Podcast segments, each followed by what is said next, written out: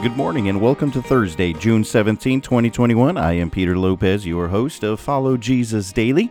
And today we are going to continue following Jesus Christ as he observes the impact that someone who has been transformed by him has on people within a city or within a town. This is important for you as you begin today, because if Jesus Christ has transformed your life and you would consider yourself to be a follower of Jesus Christ, then today's podcast is going to give to you a guide of how Christ then wants to work through you to impact every single place you are, whether it would be at work or whether it's your home or whether your school or whether your sports or athletic team, whatever place it might be, your community, your city, your state. It's found in the Gospel of John, chapter number four and verse number thirty. It says, "Then they went out of the city and came unto him." Now this is giving you the response of the city people who have just heard the testimony of the woman whose life was transformed by Jesus. Once her life was changed by Jesus, and once she determined she would follow Jesus and she surrendered to him, she went back to her city, the city of Sychar, a Samaritan city, don't forget. So these are people who have not been friendly with the Jews. But she goes into the city and begins telling everyone how Jesus Christ knows everything about her and how everyone must see Jesus for themselves. It tells us that then the people of the city go out of the city and they come to Jesus. So they rush out of the city of Sychar, rushing to Jesus, and this is their goal. What is it? To get to Jesus. They simply want to come unto him. It doesn't list anything they want from him or anything they're even seeking from him. They've just heard about him, and now they for themselves want to come to Jesus. So now this very long procession of people forms outside of the city, working their way towards Jesus.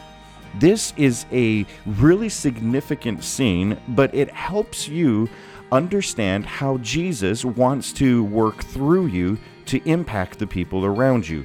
Let me tell you, you don't need to overcomplicate it. We often find that individuals who encourage us to be a witness for Jesus are trying to complicate what it means, almost turn it into a sales pitch of what we must and must not say to people we're trying to witness to, or what we do or don't do to people we're trying to witness to. Don't overcomplicate it.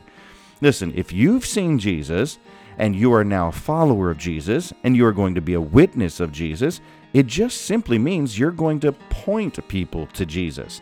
So everyone that you come in contact with needs Jesus. Now you know it. They may not know the detail of it, but they know it in general. They know they need something. They just may not realize it's Jesus that they need. So your goal in every relationship you have and in every setting you get into is to point people to Jesus. This is what witnessing is. Witnessing is sending people to Jesus.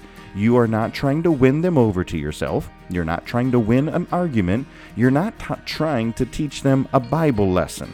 You are sending them to Jesus because Jesus is the only one that can do the transforming work within their life. It's not your work, it's his. It's not your wisdom, it's his power. And it's nothing you're offering. It's the offer of salvation that comes exclusively by Jesus Christ.